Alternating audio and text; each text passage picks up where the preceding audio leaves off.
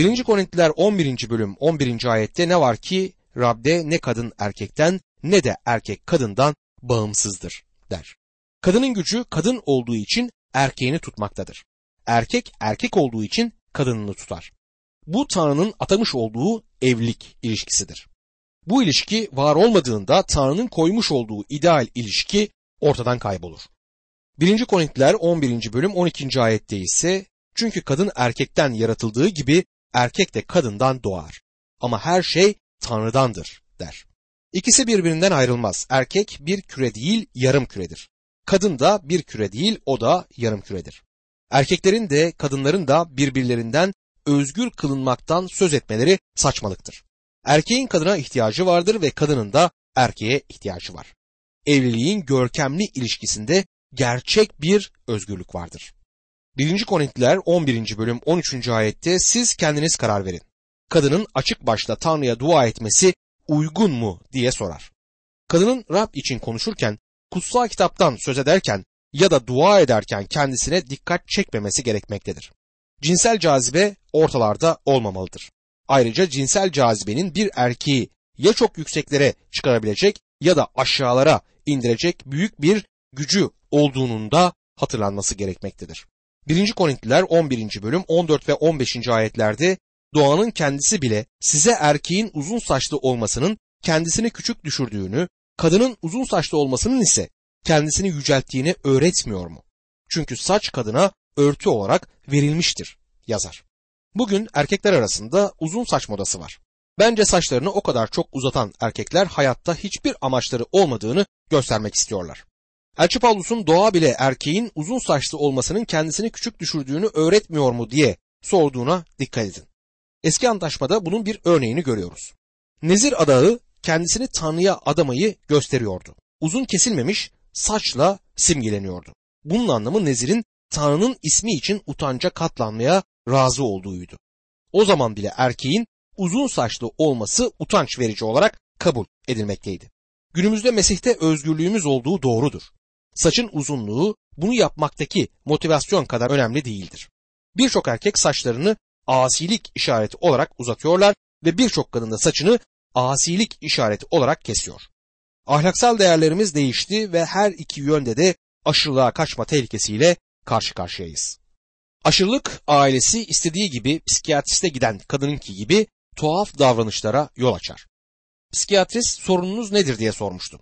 Kek sevmememi tuhaf buluyorlar diye yanıt verdi kadın. Doktor kek sevmenin ne tuhaflığı var ben de kek severim dedi. Bunun üzerine kadın öyle mi? Ben de sandıklar dolusu var dedi.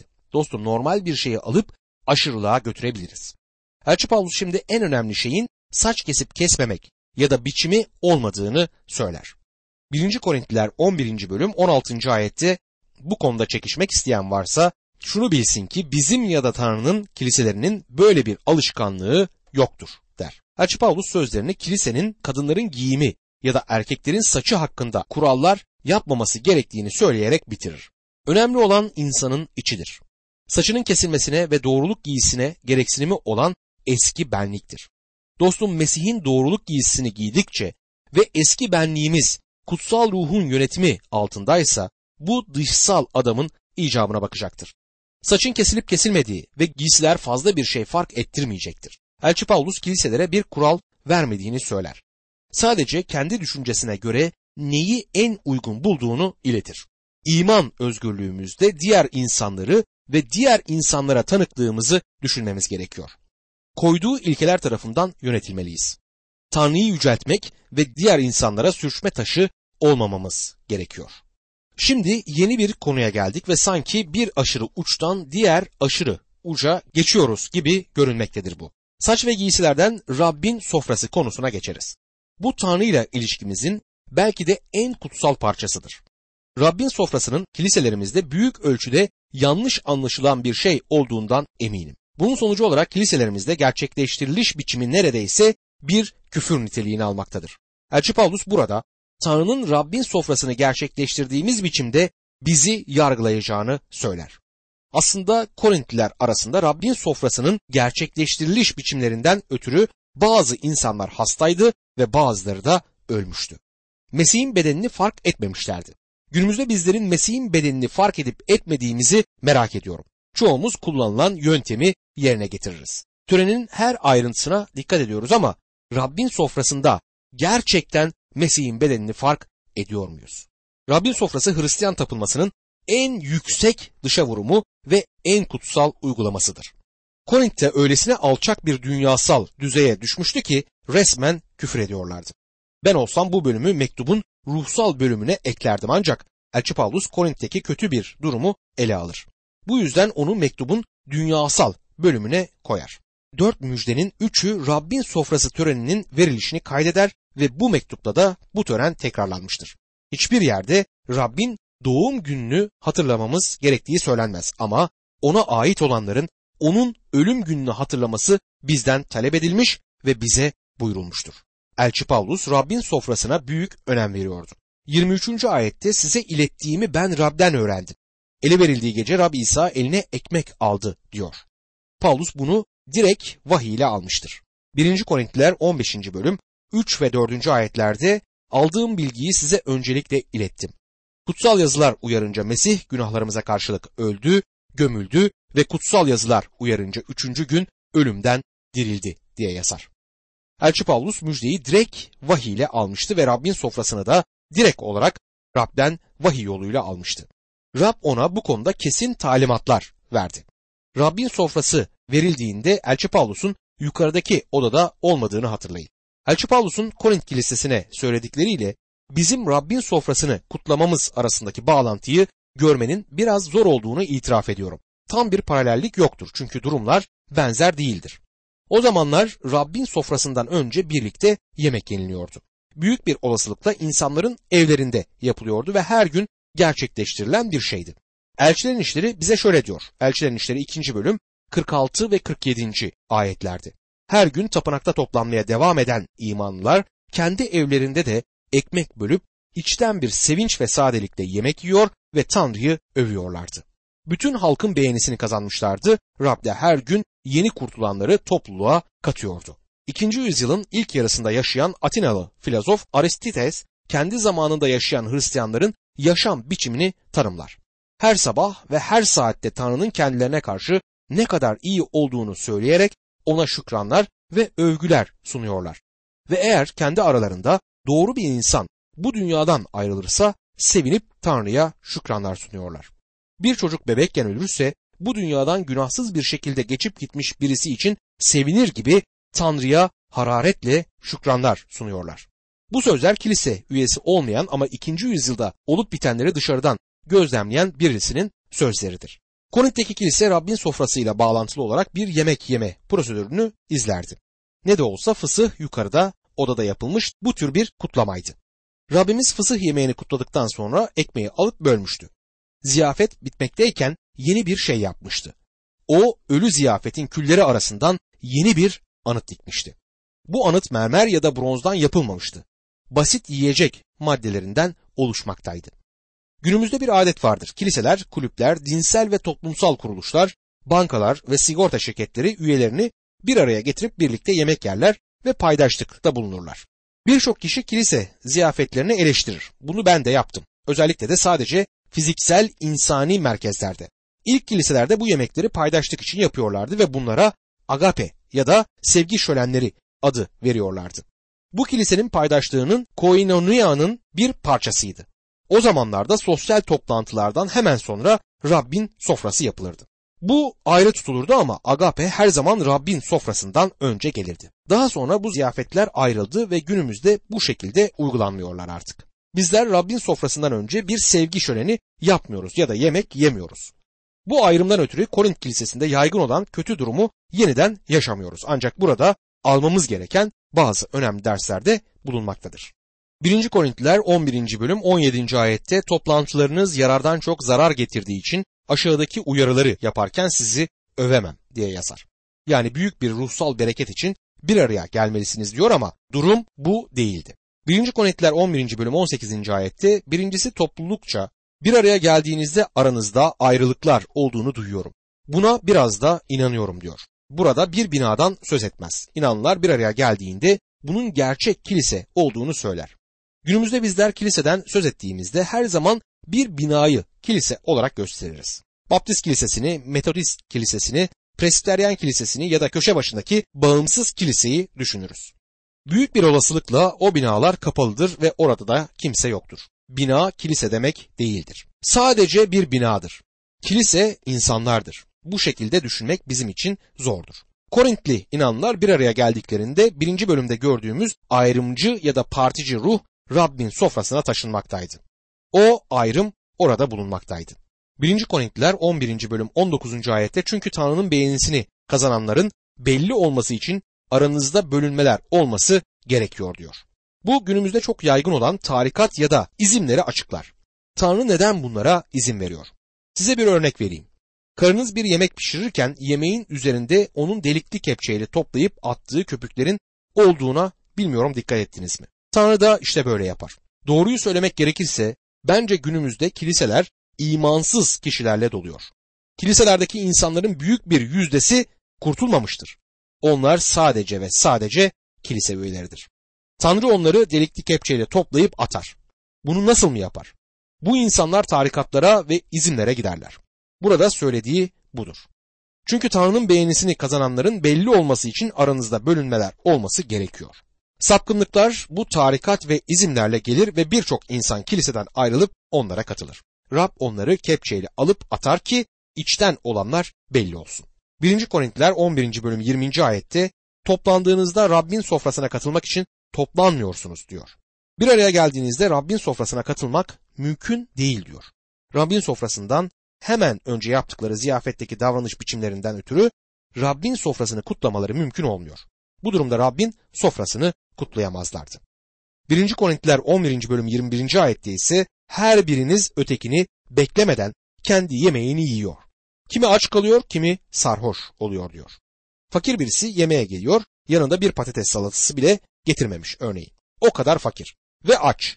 Yanında kızarmış tavuk ve dondurma yiyen zengin bir adam oturuyor ve zengin adam aç olan adamla yemeğini paylaşmıyor. Paydaşlık bozulmuştur. Böyle bir durum olduğunda paydaşlık o yerde yaşanamaz.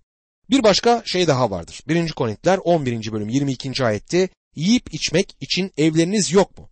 Tanrı'nın topluluğunu hor mu görüyorsunuz? Yiyeceği olmayanları utandırmak mı istiyorsunuz?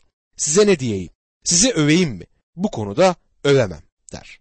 Gerçek bir paydaşlıkları olmayacaksa o zaman evde yemeleri gerekiyordu. Yaptıkları şey kiliseyi bölüyor ve ilişkileri bozuyordu. Ve bazıları bu agape sevgisi şöleninde resmen sarhoş oluyorlardı. Mesih'in ölümünü hatırlayacak bir durumda değildiler. Onlar için belli belirsiz bir şey yaşanıyordu. Paulus yine sizi öveyim mi? Bu konuda sizi övemem diyor. 1. Korintliler 11. bölümde Elçi Paulus'a gelen vahiyi görmekteyiz. 1. Korintliler 11. bölüm 23 ve 24. ayetlerde size ilettiğimi ben Rab'den öğrendim. Ele verildiği gece Rab İsa eline ekmek aldı, şükredip ekmeği böldü ve şöyle dedi. Bu sizin uğrunuza feda edilen bedenimdir. Beni almak için böyle yapın. Bazen insanlar Rabbin sofrasını tam olarak Rabbin yaptığı şekilde kutlamak istediklerini söylerler. Sonra da sabah saat 11'de bunu yaparlar. Rabbin yaptığı saatte yapmayı istiyorsanız bu saat akşam olmalıdır. Fısıh yemeğini akşam yemişlerdi ve Rab, Rabbin sofrasını bu yemekte atamıştı. Bu onun ele verildiği geceydi. O yemekte ekmeği eline aldı. Paulus yukarı odada değildi. Bunu Rab'den direkt bir vahiy olarak almıştı. Bu cehennemin güçlerinin kurtarıcıyı yok etmek için toplandıkları geceydi. Bence bu yemeğin sadeliği, üstünlüğü ve aklı başındalığı harikaydı. Şükrettikten sonra dediğine dikkat edin. O gece çarmıhın gölgesi o yukarı odanın üzerini gölgelerken İsa Mesih şükretti. Günah yukarı odanın kapısını çalmaktaydı ve o Tanrı'ya teşekkür etti. Bundan sonra ekmeği böldü. İnanlar arasında bu konuda her zaman görüş farklılıkları olmuştur. Ekmeği bölmemiz mi gerekiyor yoksa olduğu gibi mi sunmalıyız? Romanistler bölerler, Lüterciler bölmez ve çoğu protestan kilisesi de ekmeği bölmez. Hizmet ettiğim birkaç kilisede Rabbin sofrasını akşam yapardım çünkü Rab, Rabbin sofrasını gece yapmıştı. Başka bir şey daha denedim. Cemaate ekmeği soran kişiden bir parça alıp onların önünde bölmesini istedim. Bu Rabbimizin bölünmüş bedeninin bir simgesidir. Ekmek bölmek aynı zamanda bunun paylaşılması gereken bir şey olduğunu da belirtmektedir. Bölmeden söz edilmesi bile dağıtılmasını içerir ve Korintlilerde herkesin kendi çıkarını gözetmesi planına bir azar oluşturmaktaydı bu konu. 1. Korintiler 11. bölüm 25. ayette aynı biçimde yemekten sonra kaseyi alıp şöyle dedi. Bu kase kanımla gerçekleşen yeni antlaşmadır. Her içtiğinizde beni anmak için böyle yapın. Ekmek onun kırılmış bedeninden söz etmektedir. Kase yeni antlaşmadan söz eder. Ondan kase olarak söz edildiğine dikkatinizi çekmek isterim. Bazı durumlarda da asmanın meyvesi denir ama hiçbir zaman şarap denmez. Bu konuda çok tartışma duydum. Rabbin sofrasında şarap mı yoksa meyve suyu mu kullanalım? Bu tür sorular sormak bence komiktir. Dostum onun şarap olmadığını biliyoruz. Fısıh yani mayasız ekmek bayramı zamanıydı. Sizce mayasız ekmek yiyip mayalı üzüm suyu içerler miydi? Şarap mayalı üzüm suyudur. Her şeyin özelliği mayasız olmasıydı. Fısıh bayramında böyle olması gerekiyordu ancak burada ilginç olan İsa Mesih'in buna kase demiş olmasıdır. Bedeni kanı tutan kaseydi. Ölmek ve o kanı akıtmak için doğmuştu. Elçiler bize tekrar ve tekrar kandan ötürü bağışlanmamız olduğunu, kandan ötürü onun bize merhamet ettiğini hatırlatırlar. Cennetin arka kapısını açıp bizi karanlıktan gizlice içeri sokmadı. Bizleri ön kapıdan oğullar olarak sokar. Çünkü kutsal Tanrı'nın talepleri yerine getirildiğinde günahın cezası ödenmiştir. Tanrı'nın gözlerini günaha kapatıp bu konuda hiçbir şey yapmayacağının düşünüldüğü günümüzde bunu unutmamalıyız dostlarım. Bu konuda bir şey yapmıştır. O kasedir. Yeni antlaşmanın kanını taşır. 1. Korintiler 11. bölüm 26. ayette bu ekmeği her yediğinizde ve bu kaseden her içtiğinizde Rabbin gelişine dek Rabbin ölümünü ilan etmiş olursunuz diye yazar. Elçi Pavlus burada yeni bir şey ekler. 1. Korintiler her zaman bir kapı ya da perde açarak yeni bir şey görmemize izin veriyor. Burada Rabbin gelişine dek kelimesi kullanılmıştır. Rabbin sofrasını yaptığımızda o sofra üç değişik yöne bakar. Birincisi hatırlatmadır. Bunu beni anmak için yapın diye tekrar eder. Bu sofrada 2000 yıl geriye onun çarmıhtaki ölümüne doğru gider. Bunu unutmamalıyız. Bu önemlidir. Yönlerden bir tanesi ise geçmişe bakar. Bu sofra bir paydaşlıktır. Bazen adına komünyonda deriz. Şimdiden diri bir Mesih olduğu gerçeğinden söz eder. Üçüncü nokta ise adanmışlık noktasıdır. Geleceğe onun yeniden gelişine bakar. Bu sofra sonsuza dek sürmeyecektir, geçicidir. Törenden sonra kaldırılır ve onu yeniden kutlamayız çünkü bunu sadece Mesih tekrar dönenerek yaparız. Yeniden dönecek olan Rab'den söz eder yani bir anlamda geleceğe bakar. Rab İsa Mesih bu zayıf öğeleri birkaç gün içinde bozulacak olan ekmeği ve üzüm suyunu dünyadaki en zayıf şeyleri aldı ve bir anıt dikti.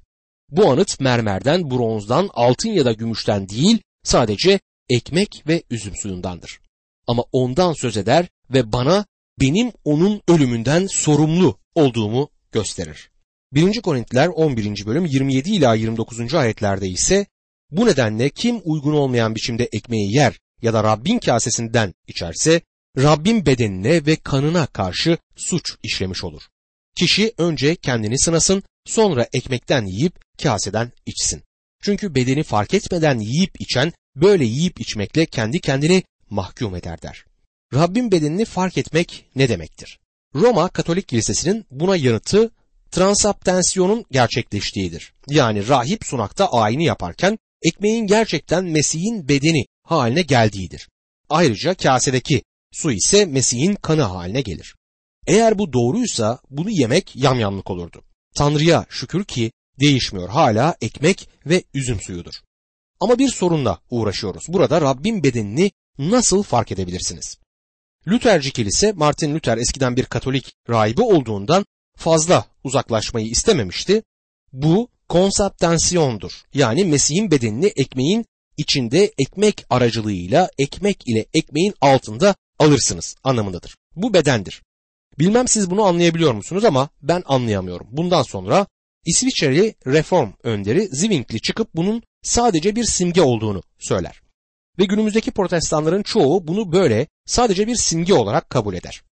Ben bu diğer iki görüş kadar bu görüşe de katılmıyorum. Bir simgeden daha fazlası olduğu kesindir. Şimdi benimle birlikte Emmaus yoluna gelin ve orada Luka'nın müjdesinde 24. bölümde Mesih'in bedeni ve ölümünü fark etmenin ne anlama geldiğini görün. İsa Mesih'in habercilerinden ikisi iki inanlı Yaruşilim'deki korkunç çarmıha gerilme olayı ve onu izleyen olaylara tanık olduktan sonra yürüyerek evlerine dönüyorlardı. Ve moralleri müthiş bozuktu. Bu konuları konuşarak yürürken dirilmiş Rabbimiz onlara katılıyor ve onlara kendilerini bu kadar üzen şeyin ne olabileceğini soruyor. Onun yabancı biri olduğunu düşünerek kendisine İsa'nın ölüme mahkum edilişini, çarmıha gerildiğini ve mezara giden kadınların getirdikleri haberleri anlatırlar. Bizimle birlikte olanlardan bazıları mezara gitmiş ve durumu tam kadınların anlatmış olduğu gibi bulmuşlar. Ama onu görmemişler diyorlar. İsa onlara sizi akılsızlar. Peygamberlerin tüm söylediklerine inanmakta ağır davranan kişiler. Mesih'in bu acıları çekmesi ve yüceliğine kavuşması gerekli değil miydi diye sorar.